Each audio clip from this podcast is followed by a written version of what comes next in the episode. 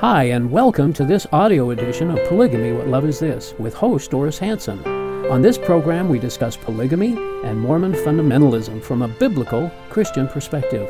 We talk about the history of polygamy, its modern day fruit, share stories from people who have escaped polygamy, and talk about current events relating to polygamy. You can learn more about the video edition of this program at whatloveisthis.tv. And now, here's Doris. Welcome to our show tonight. I am your host, Doris Hanson. This is Polygamy What Love Is This? And we do hope that you learned something that we talk about on the show tonight. Uh, but first of all, we have one announcement, and it's about the AM 820 Radio Spring Vision Banquet. It's going to be held a week from tomorrow night, and it's going to be hosted by Mill Creek Baptist Church in Holladay. The address is 1515 East, 4500 South, and dinner will be served from 6 to 7 p.m. The doors will open at 5:30 p.m. And we urge you to come and support your local Christian radio station. That's what um, AM 820 is. And you can purchase tickets online. You can go to upfc.org or you can call Russ East at 801 645 7433. The guest speaker for the night is uh, will be Bill McKeever, and he's the founder of Mormon Research Ministry. And he's been our guest on the show several times uh, here, and he knows a lot about the culture, um, the cultural issues that we face. So we urge you to come support your local Christian radio station. They really need your support. That's the Spring Vision uh, Banquet a week from tomorrow night at Mill Creek Baptist Church. And for tonight's show, we need to explain our disclaimer again as we're going to be covering issues uh, on both sides of the Mormon fence. And as we do discuss, discuss issues on this show, we need to remind you that we're dealing with both the polygamist and the Mormon doctrines. Uh, the polygamists use the same canon as the LDS use, they believe and teach the same uh, foundational basics as the mainline Mormon church believes and teaches. In fact, the polygamists actually look to and revere Joseph Smith as much and even perhaps more than the Main Street Mormon Church does. And it's also a fact that the polygamists follow all of Joseph Smith's teachings more faithfully than the mainline church does. In fact, the mainline church is actually in a great apostasy from the original religious system that was implemented by Joseph Smith. So please keep that in mind uh, regarding the content of our show. And tonight we're going to be doing something kind of different for our show. Perhaps our viewers uh, will let us know what you think of it. We don't have a special guest to interview tonight, so we have invited uh, former Bishop Earl Erskine to sit in, not as a guest, that we would interview. He has been our guest a, a couple of times on the show in the past, but he's going to sit in kind of as a co host um, and supply input from the Mormon viewpoint, the Mormon sp- uh, perspective, for the benefit of our LDS viewers. And we do have a lot of LDS viewers who are disobeying their bishop by watching our show. And so Bishop Earl will share his viewpoint on our discussions as well as during the uh, telephone call in time as well. So we welcome to our, our show tonight. Uh, my co-host Earl Erskine. Thank you very much. this will be an interesting experience, and uh, yeah. hope it goes well. And, and, I think most people are probably know who you are, but uh-huh. just just for the uh, to fill in maybe a new viewer tonight. You were a former Mormon. You discovered the truth, and what happened? Yes, I was an active, uh, faithful Latter day Saint for over 60 years and came to realize that there were doctrinal problems in the church. And as I investigated it more and more, I came to determine that Joseph Smith had made a lot of changes that didn't sit right with me, and maybe even and eventually questioned the 1820 first vision. And so uh, with much prayer and thought and, and uh, with the help of God, I was able to realize the truth and it's been a joyous uh, journey. Mm-hmm. Yeah, it's, it's, a it is a joy to get into knowing the truth, and it does indeed set us free. Um, Mormon church leaders will often advise members who question historical events and strange doctrines that they need to forget the past and just go forward. And the present and the future is what counts, that the past doesn't count. However, the only way the past wouldn't matter with the contemporary Mormon church is if they did several things. If they publicly admitted that all false doctrine and cover ups were indeed deceitful, that they would renounce their past teachings from so called prophets, that they would repent as a church system of their lies and deceits, and they would reject completely Joseph Smith and all his writings.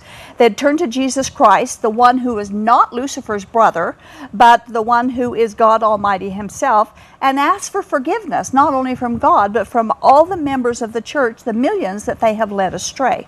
If the Mormon church repented as they require their members to do, they could start fresh, never again be plagued by their past history and cover ups, and who knows, perhaps the polygamy groups would follow their lead into honesty. This, of course, course, must include that they use the Bible alone for doctrine, Jesus alone for eternal life, by grace alone, through faith alone, and then they would restore all twisted terminology, changing them back to the original biblical definitions.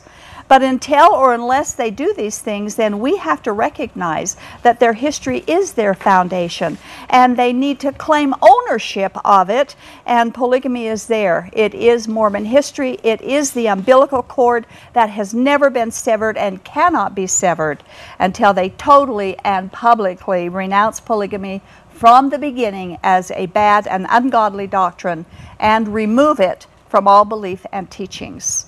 And so, Earl, if the LDS Church did that, what would happen? Wow, covers a lot. Yeah. In terms of the polygamy, um, you know, it, it's interesting. The church, and as I kind of investigated it and started looking at it in an objective way, I kind of felt like the whole foundation just kept crumbling away. And for example, if you were to take away the concept of polygamy and just say that um, a man, one man, one wife, then you start thinking about the, the impact of that comment because in the temple, of course, we can marry or do, people do marry for time and all eternity.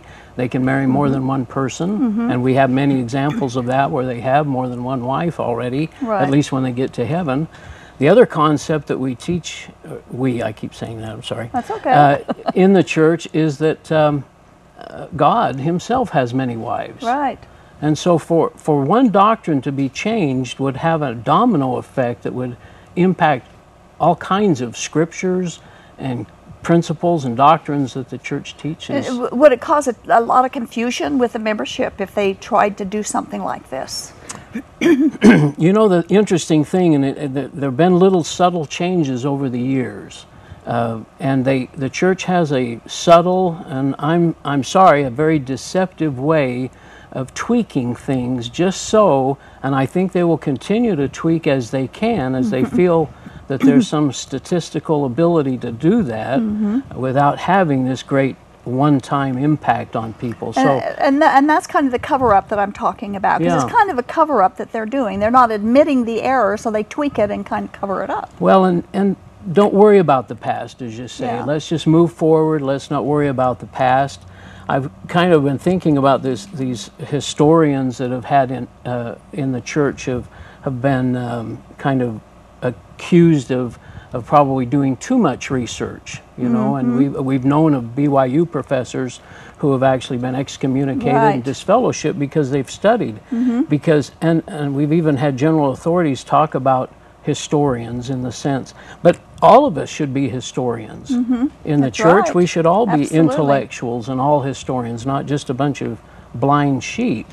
That's So- abs- that's absolutely right. Well, it'd be interesting if the if the Mormon Church owned up to it and let would. honesty prevail. Yeah. It would make a huge and a blessed difference. You know, I've heard a lot of different justifications why a man should have plural wives. None of them, of course, are valid, but because there really is never a justification for going against God's design of monogamy for marriage. One of the many justifications is that if a man has multiple wives, then he won't go in search of a mistress. And when he's spending time with a different wife, the other wives at least know where he's at, whereas if he is keeping a mistress, that is in secret. The early Mormons also taught basically the same things. For instance, Orson Pratt in the in the Seer, he said this, and I'm going to quote uh, uh, from page 123 and 124 quote, plurality is a great and powerful antidote against immorality. And when he says plurality, he's talking about a plurality of wives. So he's saying that it's a powerful antidote against immorality, yet the Bible teaches that polygamy itself is immoral. And then Orson Pratt said in the Journal of Discourses, volume 13, and I quote, This law of monogamy laid the foundation for prostitution and the evils and diseases of the most revolting nature and character under which modern Christendom groans. End quote. So he's blaming monogamy for sexual crimes and for sexually transmitted diseases. Brigham Young in Journal of Discourses said, and I quote, this monogamic system, which now prevails throughout Christendom and which had been a source of prostitution and whoredom until rottenness and decay are at the root of their institutions, both national and religious. But you know what? God says otherwise. It is not right to have mistresses, and it isn't right to have plural wives. Did you were you aware that the early Mormon fathers taught this about monogamy? No, that was a different little twist that I realized that they were. It was to protect you against prostitution and having mistresses. I did a little research, and it- when we when we were talking about this particular topic, and found a couple of other quotes that might be interesting to the viewers. One from Heber C. Kimball should come up on the screen. It says, "I have noticed that a man." Who has but one wife is, and is inclined to that doctrine soon begins to wither and dry up, while a man who goes into plurality looks fresh, young, and sprightly. What is this? Why is this? Because God loves that man and because he honors his word. Some of you may not believe this, but I not only believe it, but I also know it. For a man of God to be confined to one woman is small business. I do not know what we should do if we had only one wife apiece. Wow. And then from the Millennial Star, I'm not sure who the author would actually be, but this was a Mormon uh, uh, production or uh, Publication, paper yeah. publication. The one wife system not only degenerates the human family both physically and intellectually, but it is entirely incompatible with the philosophical notions of immortality. It is a lure to temptation and has always proved a curse to a people. So the one wife system is not good. So they call it a curse, and they're blaming all the immorality Yeah. of it on. And that's what they say today. A lot of them, I've heard them say that uh, at least when a man has a mistress, uh, you don't know where he's at. But when he's got a plural wife, that's okay. Then you know where he's So at. So they're just legalizing immorality is what they're doing. But you know what? Uh, 1 Corinthians chapter 7, verse 2 categorically uses that very argument for monogamy. And that's going to go up on the screen. 1 Corinthians chapter 7 verse 2 says, "To avoid fornication, let every man have his own wife and let every woman have her own husband." And fornication, of course, is sexual immorality, whether it's uh, a, a mistress or two mistresses or five, it doesn't matter. It says to avoid sexual immorality, you should live monogamy. That's what it says. So the very fact that men are tempted to take mistresses is the very reason that God said one man for one woman and one woman for one man. And there are several passages in the Bible that teach us that God's ideal and only plan for marriage from the beginning was and has been one man and one woman. Oddly enough, the Book of Mormon also warns against polygamous relationships, saying they are an abomination to God. The Mormon doctrine of salvation by polygamy came west when the pioneers, Mormon pioneers, came west. And in those early days, just like today's polygamy groups, they forced polygamy on people who didn't want it. But does living polygamy really please God, or is it an abomination like the Book of Mormon says? I have a question that I want to ask polygamous viewers. I've asked the question before, I'm going to ask it again. If you discovered that God does not require, in fact, that He isn't pleased with polygamy, would you continue living it? Beginning in the Garden of Eden, God has shown us exactly the way He wants marriage to be, and it's very well written in 1 Corinthians 7 2. To each her own. Each wife should have her own personal, private husband, not share her husband and not have someone else's husband, but her own. The origin of polygamy should excite great interest in those who follow the prophet Brigham Young's teachings. Now, he taught that the sin of Cain resulted in God's curse upon Cain of black skin, and that those from the line of Cain are also cursed and also have black skin. The fifth generation from Cain, there was a man born named Lamech. Lamech was the first polygamist and was born in the cursed line of Cain. Brigham Young followed in the very footsteps of Lamech, the first polygamist from the cursed line of Cain. From Cain came the first murderer. From Cain's line came the first polygamist. Brigham Young taught and practiced polygamy. And polygamists today should recognize that connection and get just a little bit nervous.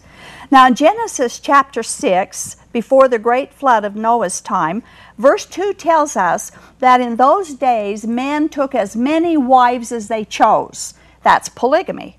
The next verse tells us that God was sick and tired of contending with mankind, that people had become so wicked and evil, he was going to destroy them all. Only Noah, his one wife, his three sons, each with one wife, were saved from the flood. God saved the monogamists. Read it, you'll see it. There was no polygamy practiced by Noah or his sons before the flood, no polygamy practiced by Noah and his three sons after the flood. The flood. That shows again that God's plan for marriage is monogamy, not polygamy. And as we read the biblical examples of polygamy, we see nothing but pain and contention in the lives of those who lived it. We never read of a command coming from God for anyone to practice it, nor do we ever see joy and peacefulness and happiness in any family of the Bible that is a result of polygamy. Many polygamy groups today claim that the pain and trials of, of living polygamy helps them to become Christ like. Really? The New Testament is full of all kinds of exhortations for Christians to become conformed to the likeness of Jesus. Never is there a single place where polygamy is listed as a way to become like Jesus. Now, there are many instances in the Bible where righteous men took more than one wife. Jacob and David come to mind. But you'll never find one single place where God gave a command for them or anyone to live polygamy. Most polygamy groups are offshoots from the original Mormon church and still use basic Mormon scriptures as a source of doctrine for their group. Each polygamy group believes and teaches that they alone are the one and only true kingdom of God, and they alone have the keys to the kingdom, and that their priesthood is the only one having God's authority here on earth. However, with dozens of different groups, all claiming the same thing, including the Mormon church, how do you personally know that your group is the one God has chosen. What makes you different than the others? They all have Joseph Smith as their prophet. They all have the same canon and scriptures. Why is yours the true group and the others aren't? How do you know? According to John chapter 18 verse 36, Jesus said, "My kingdom is not of this world. My kingdom is from another place." So, if what Jesus said is true, not a single one of any of these groups are God's kingdom's- kingdom. Kingdom of God. Were you taught that the LDS Church was the kingdom of God? You know, I th- I've thought about that in the last few days. Um, we actually have a, a scripture or an article of faith, number nine. We believe all that God has revealed, all that He does now reveal, and we believe He will yet reveal many great and important things pertaining to the kingdom of God. The other thing that I thought about was in the temple, we actually, um, the very last thing you do in the temple is to, uh, in raising your hand, and con- con- uh, it's a law of consecration, and we, uh, for the building up of the kingdom of God Kingdom of here on the God. earth. So, yes, it's definitely a part of the doctrine that this is the Church of Jesus Christ of Latter day Saints, they believe is the kingdom of God here on the earth. yeah, and each polygamy group believe, believes the same The thing. same thing. But Jesus, He came to set us free. He came to set us free from these kinds of groups that claim exclusivity. Well, and unless you're founded in the Bible, everything else is just some man's That's uh, organization, Right, and that's some man's imagination. the, the ways and the wisdom of this world, and it's Yeah. all just plain foolishness to God.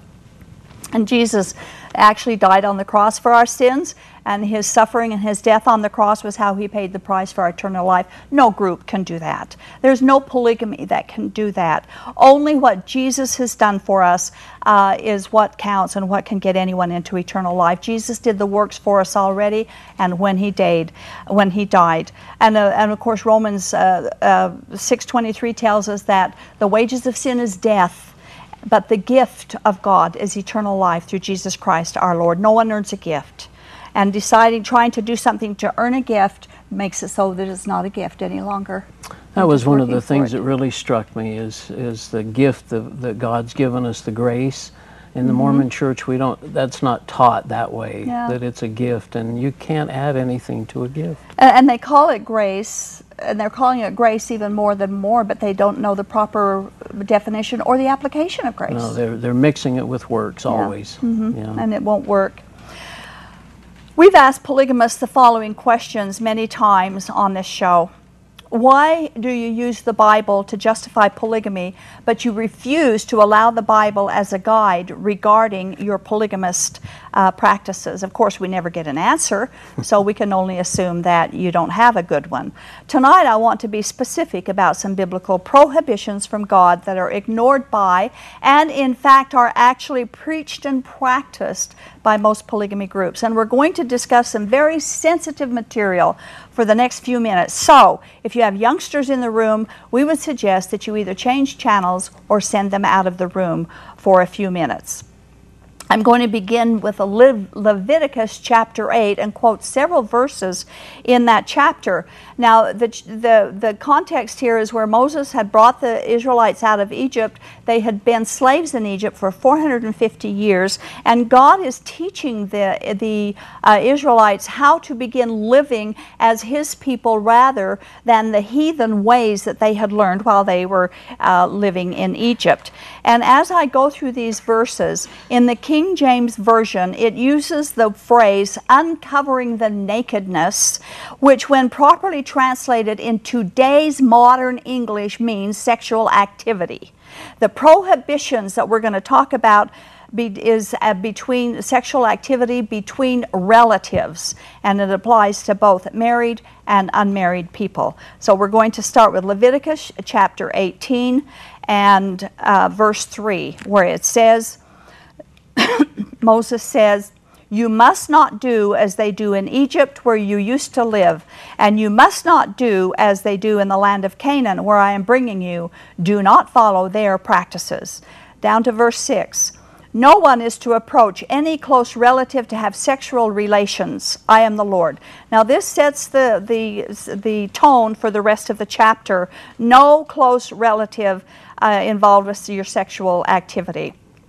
Verse 7 Do not dishonor your father by having sexual relations with your mother. She is your mother. Do not have relations with her. Verse 8 Do not have sexual relations with your father's wife. That would dishonor your father. Do not have sexual relations with your sister, either your father's daughter or your mother's daughter, whether she was born in the same home or elsewhere.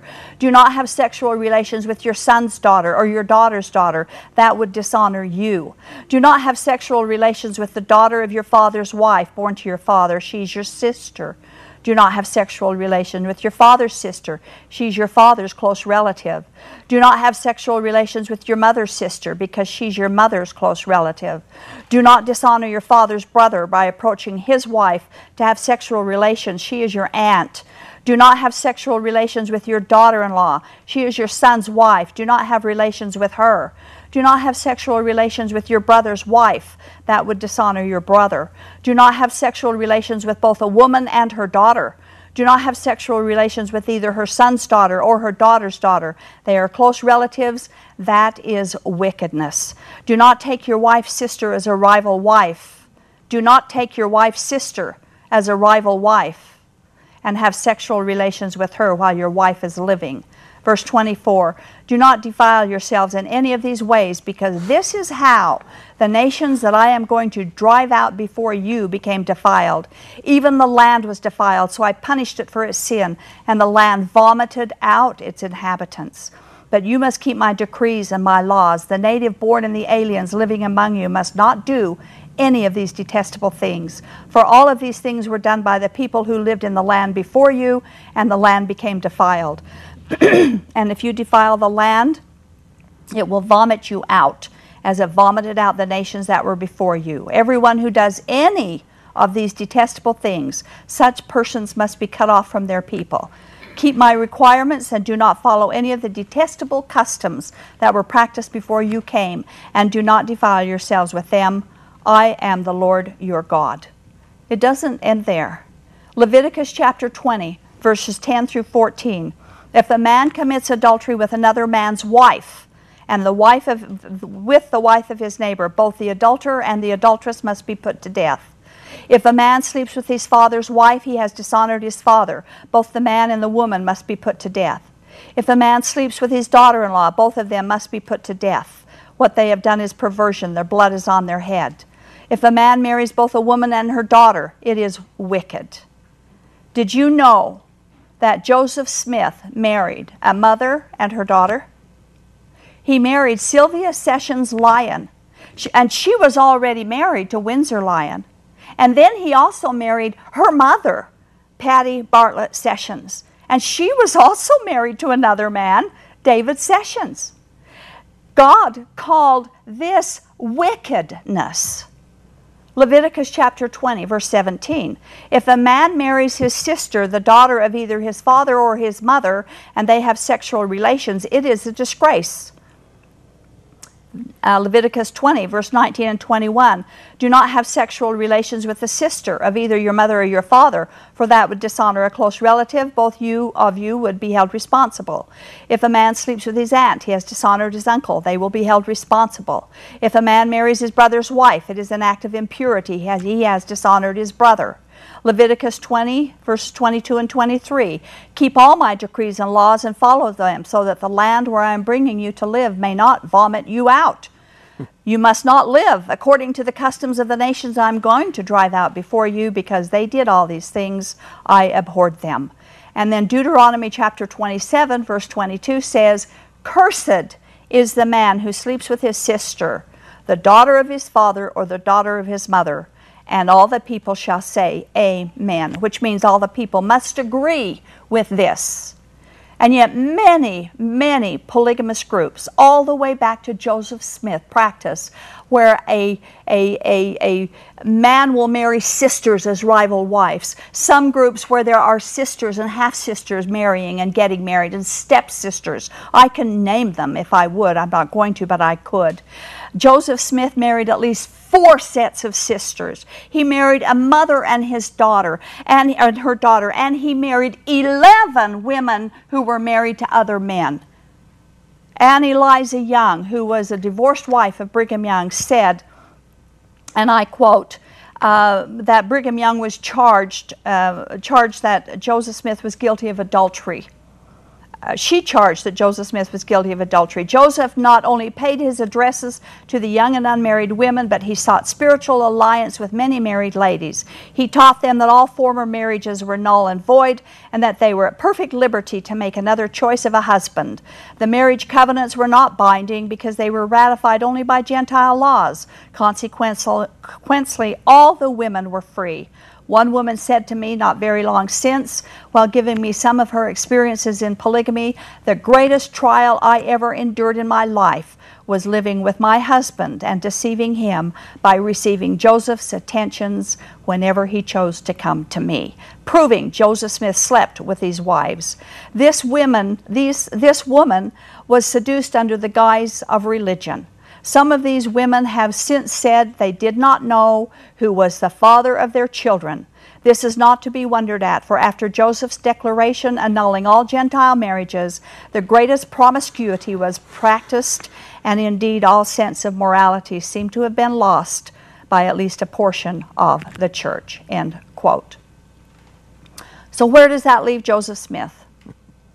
God described this sexual behavior this way detestable. He abhorred this behavior. Both the people and the land were defiled, so God would vomit them out of the land. He'd cut them off. It was punishable behavior. It was dishonorable, disgraceful, defiled. It was iniquity, worthy of death. It was perversion, wickedness, cursed behavior. Joseph Smith practiced some of these prohibited behaviors. Joseph Smith was not a fallen prophet. Joseph Smith just plain was not a prophet. God's prohibitions for sexual behavior all summed up no sex with stepmother, sister, half sister, stepsister, granddaughter, aunt, uncle by the same standard, another man's wife, uncle's wife, daughter in law, sister in law, brother's wife, a woman and her daughter, and Deuteronomy repeats no sexual activity with sisters, half sisters, or stepsisters. Not only was Joseph Smith guilty of many of these forbidden behaviors, but many of the early Mormon polygamists practiced them. All the polygamous communities of today practice incest in some fashion, some more deeply than others. And so, again, I ask polygamists, why do you use the Bible to explain and defend your polygamy, but you refuse to use the Bible as a guideline for your sexual activity in polygamy? Let's hear from some of our polygamous viewers tonight.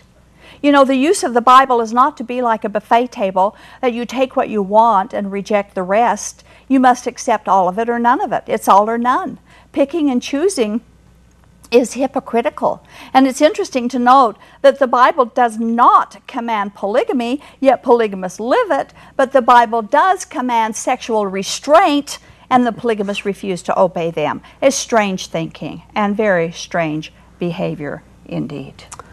Well, and in the Mor- in Mormonism generally, in the LDS Church, we, I would say, most members just think that Joseph Smith didn't practice polygamy, that he wasn't involved in it, that it came out west. Brigham Young was the main uh, person who did practice polygamy, and that uh, at least that's what I believed as well. Or it's- heard it a- what you heard- believe, too, Yeah. I heard that forever. That. Joseph Smith only had the one wife, that there were many sealed to him after he died, Mm-hmm.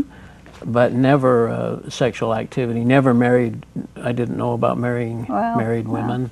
And I just got an email a couple of weeks ago from a woman down south, and she told me basically the same thing. In fact, she said She she, she about it. castigated me that I would even Think of that. say something like that. That he didn't. He only had one wife. That was Emma. Yeah. And and it's, it's so so sad that they that that's where their history is so important. Yeah. Like we talked about earlier, Yeah. history. There are several passages of scriptures that are used um, in Mormonism and polygamists in the church that have been forced out of context. And we wanted to work with some of that tonight. And after uh, the break, which we're going to do right now, perhaps we could get to it. If not, then we'll do it Okay. some other week. But right now, we're going to open up our phone lines.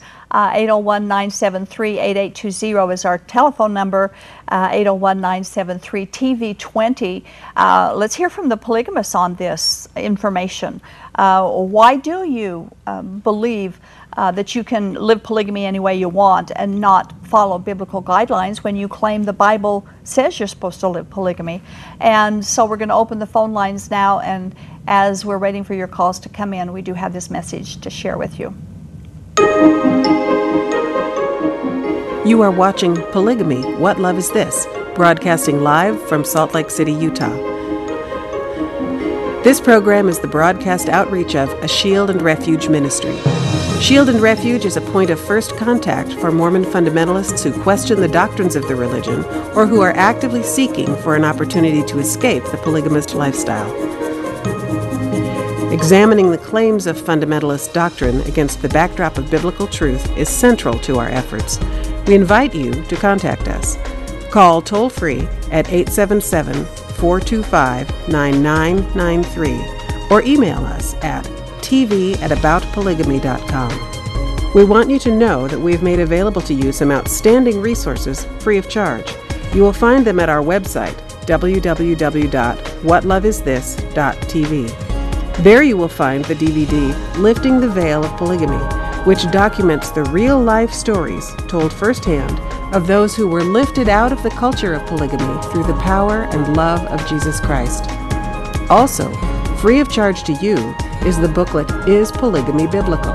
It explores plural marriage in the context of God's Word and answers questions like Did God ever command polygamy? Is it part of God's plan? While you are at our website, make sure to take advantage of the archived episodes of this program, which can stream on demand directly to your computer. There are more than 100 shows to choose from. And if someone you know is unable to view this program via live broadcast, recommend that they visit this same website every Thursday at 8 p.m. Mountain Time to watch this show through live streaming video. Simply follow the links to the live streaming video page. If you are watching live tonight, we invite you to call us as we open our phone lines. The number is 801 973 TV20. That's 801 973 8820. Now, back to Polygamy What Love Is This with our host, Doris Hanson.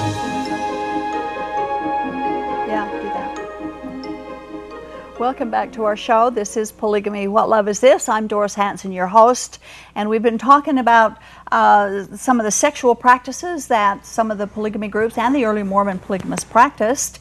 Uh, we have opened our telephone lines. We'd love to hear from you regarding what we've been talking about. Uh, ask uh, our co host here, Earl Erskine, a question if you'd like with his uh, experience in the Mormon church. Did, I never got a chance to ask you what you thought about all this nonsense. Uh, well, one thing that, if I were to sit as a member, as a husband, I mean, as a father, and have a say a 13 year old girl you know, of, of my a daughter of mine, uh, knowing that we were going to church and knowing that the men there were lining up to to try to pick her out as a wife. I, I don't know how that in practice how that happened in the polygamy groups, but I you know, you wonder what a parent would actually sit and think about knowing that these men up there on the stand are eyeing your daughter and ogling her or whatever, trying to decide eh, how they're going to get themselves into a position to take mm-hmm. her as a wife,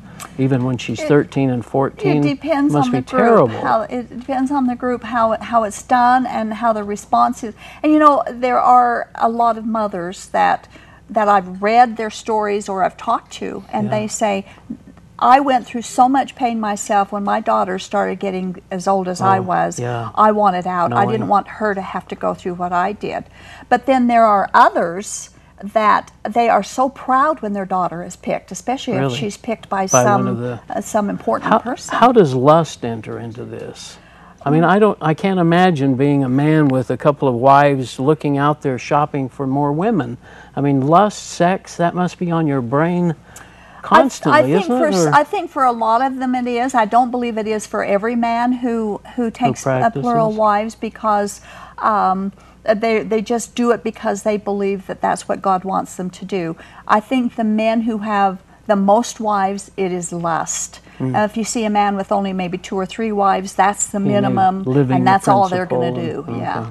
So I, it, it, and that, again, that varies too yeah. with the group and with the family, even yeah. with the people. So it's a very interesting uh, situation, and it's a very sad situation because polygamy is not something that God ever wanted a woman to have to suffer through. And you know yeah. what? The men lose too. The men well, don't know what it's like to have. And I've heard where Brigham Young didn't know a son or daughter on the street, and your interaction with women, your wives, would be so limited, and mm-hmm. it just doesn't sound like it could possibly generate much great family love and nurturing. Yeah, I think it was Fanny Stenhouse. I'm not sure if it was her, but I think she said that polygamy is so bad that it makes good men bad and bad men into monsters. Wow. So it, it, it changes the personality yeah, of, of the person imagine. to have to go through that. Yeah. Okay, we have a call coming in. Carol Ann calling from Salt Lake City. Hello, Carol Ann. Hello. Hello, you're on the air. Hello. You're on the air, ma'am. Hello, Doris. Yes, hello. Is this, um, I am, is this real? I am so excited that you have Bishop Earl on. Yes. That's exciting, Hi. isn't it? oh, what a joy to see him. And did that mean when I saw co-host that he's going to be on with you more? Whenever we have a show that I don't have a, a guest that we'll be interviewing, uh, he's invited to come on and share with us. Oh, let's invite him to come.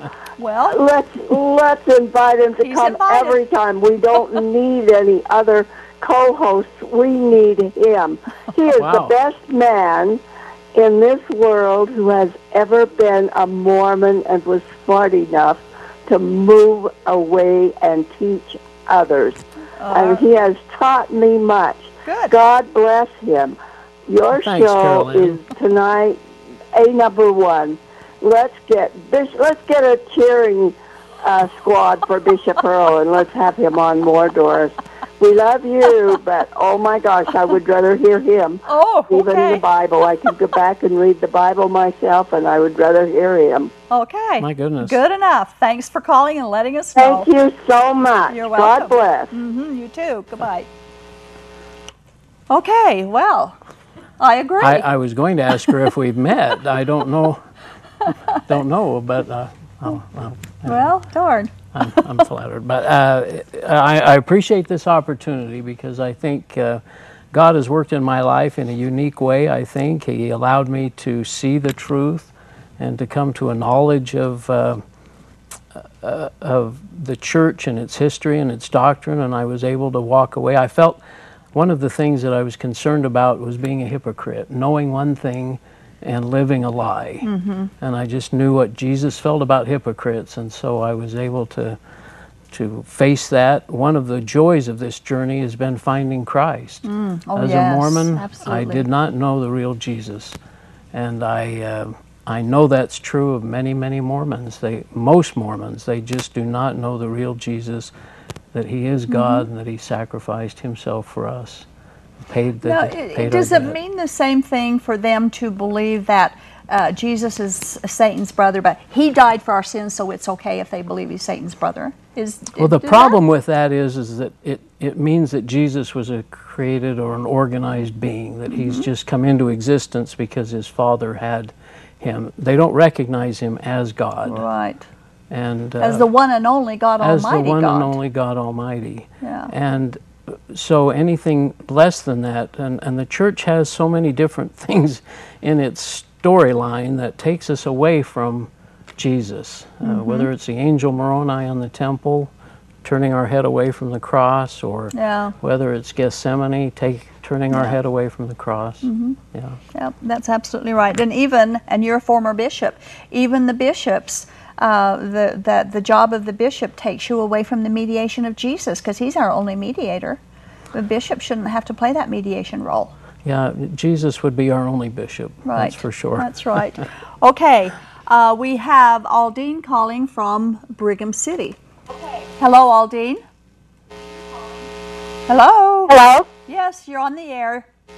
Uh, yes, dear. Um, this really isn't on topic, as I explained to the little gal I talked to, but she said I better talk to you anyway. Okay.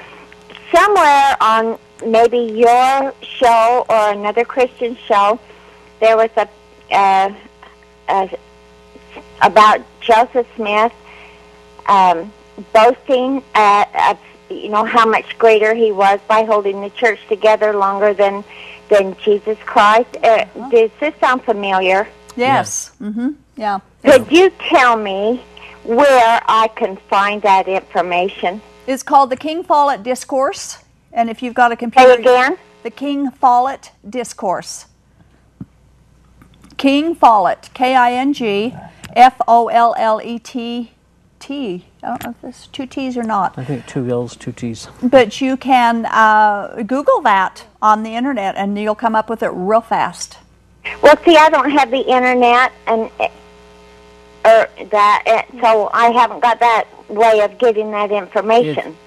I don't know that you have the history of the church, but I think it's volume six. It, again, you could find it. Maybe go to the library or have someone else look it up for you or print it off for you. I'd be happy to do that uh, if you'd leave your email address with the with the telephone operator. I have have that, or at least the reference. I could type it and, and email you a, the whole entire boast. And, It's, and I, I would love that, but I don't have a computer. I don't have email or nothing. I live in the dark ages no, still. okay. Then leave then leave your uh, leave your address and I'll mail it to you. Yeah, leave the address with the operator. She'll come on before you hang up and leave her address, your address with her, and then he'll send it to you. Oh, thank you so much. You bet. You're I welcome. really appre appreciate that. It's interesting that um, that was one of the things that Am I still on? I guess you are. Aldine? Well, I think we're having a. Go ahead. well, I was just going to tell you that's one of the things that impacted my wife tremendously. I don't know if she's listening now. Why don't you go ahead and just. Well, just, uh, I mean, she was lis- looking at all the different things that I had found, but when she came across this boast of Joseph Smith that I've done a greater work than, uh, including Peter, John, Paul, and Jesus, and that they couldn't hold their church together, but I could, and Yeah. that just was impactful because It it's is. so proud and it's so unprophet-like. And what does it say in Ephesians chapter 2, verse 8 and 9? We're, we're not, we're saved by grace through faith, not by works, so no man can boast. That's right. And then Joseph Smith gets up there and says, I can boast of more. Yeah, and, and it just shows the contrast. And there. when you really can step back just a little and look at the whole picture, it Yeah. just is. It's kind of easy to see, and it, you find out that the foundation is on kind of sandy soil. It definitely is. And Jesus said they'll fall with a crash if they're Yeah. on the sandy soil. Uh, we have an off the air comment. Uh, people need to know the true history of the LDS Church before they are baptized into it. Absolutely right. I would agree. Well, one of the things that uh, we were talking about historians and intellectuals before, but I really believe everyone that I've talked to, and you know, I've hosted a, a talk show that's actually tomorrow night Right. at 8 o'clock here on TV 20. But um, almost everyone to a person has said they know more about the church now that they've left than they Yeah. did when they were in it. Exactly. And I think if I, I can't even imagine a parent, if a son or a daughter came to a parent and said, you know what, I want to become a historian for the ch- in the church and study all the aspects of Mormon history and doctrine, I think it would make a parent panic, because the truth and what's out there to be learned will uh, will draw you away from the church. and it'll So make with the it'll- general authorities panic too. Yes, it would. Okay. Okay. It looks like History of the Church, Volume 6, pages 408 and 409 is where the King Follett Discourse is at. Uh, if our caller is watching, um, that's where it's at. History of the Church, Volume 6, pages 408 and 409. Okay, we have a delightful caller calling on line two, Keziah Hancock. Hello, Keziah. Hey, Hey there. I just I just want to say real quick. You know, it's all about money, power, and sex and favors.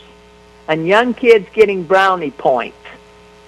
You know, uh, doing favors for those that are in the leadership positions so that uh, if they get enough uh, brownie points, as I like to describe it, then they can uh, be worthy of a wife. Uh, you know, hey, the brethren get these women, uh, you know, handed to them for free because these stupid mothers don't have a clue that they're being used, and uh, so they submit their daughters for the uh, for the, for uh, you know like people that pay tithing and goods and Yeah. services. Hey, darling, I'll just end it with this. I love Mormons. I hate Mormonism, and I'm so glad that the God that I worship, he he really hates it too because it's just it's just wrong. It is wrong. All right, hey, I love wrong. you guys though. Hey, thanks, Nah, Keziah. keep Thanks, up the good work. Okay. Always love to hear from you. Have a good night. You too. Bye. Bye. Um, there's often that we get comments, and I'm sure you've. I would su- be surprised if you hadn't received comments too how bad we hate Mormons. Um, and what Yeah. Keziah said is so true. We Yeah. don't hate Mormons, No, but we don't like their doctrine. No, and, and, and it is. In fact, we have a great love for the Mormon people. I have so many family members that are in it. And one of the real challenges with all of this is when a person like myself and, and my wife Carla have come out of the church, uh, you leave family, friends. It's a, it's a big decision. Uh, we had a temple marriage, we left that. Um, but we came to realize that those things were not of God They're all fraud. They're not they even were, real. and uh, and we couldn't walk. We couldn't stay in and be hypocrites again, and we had to. Uh, but even though it's been tough, and, and Jesus even knew that when he said that there'd be it would divide maybe families It and mo- mothers and fathers and sons and daughters and so on. But um, it's been worth it. It's it, there's such a burden lifted off your shoulders Mm-hmm. when you realize that you have nothing to offer God but your love and um, and and that He's paid for all of our sins and we can stand righteous before Him because of what Jesus did. Because of what he did, and us. nothing what we can do at all. Nothing no, that we can we do. can't we can't do anything. Of course, we do good works because we love, uh, but Mm-hmm. it's it's not. Uh, it's not because we have to to earn our way. Right. You can't earn our way to heaven. We can't put God in our debt.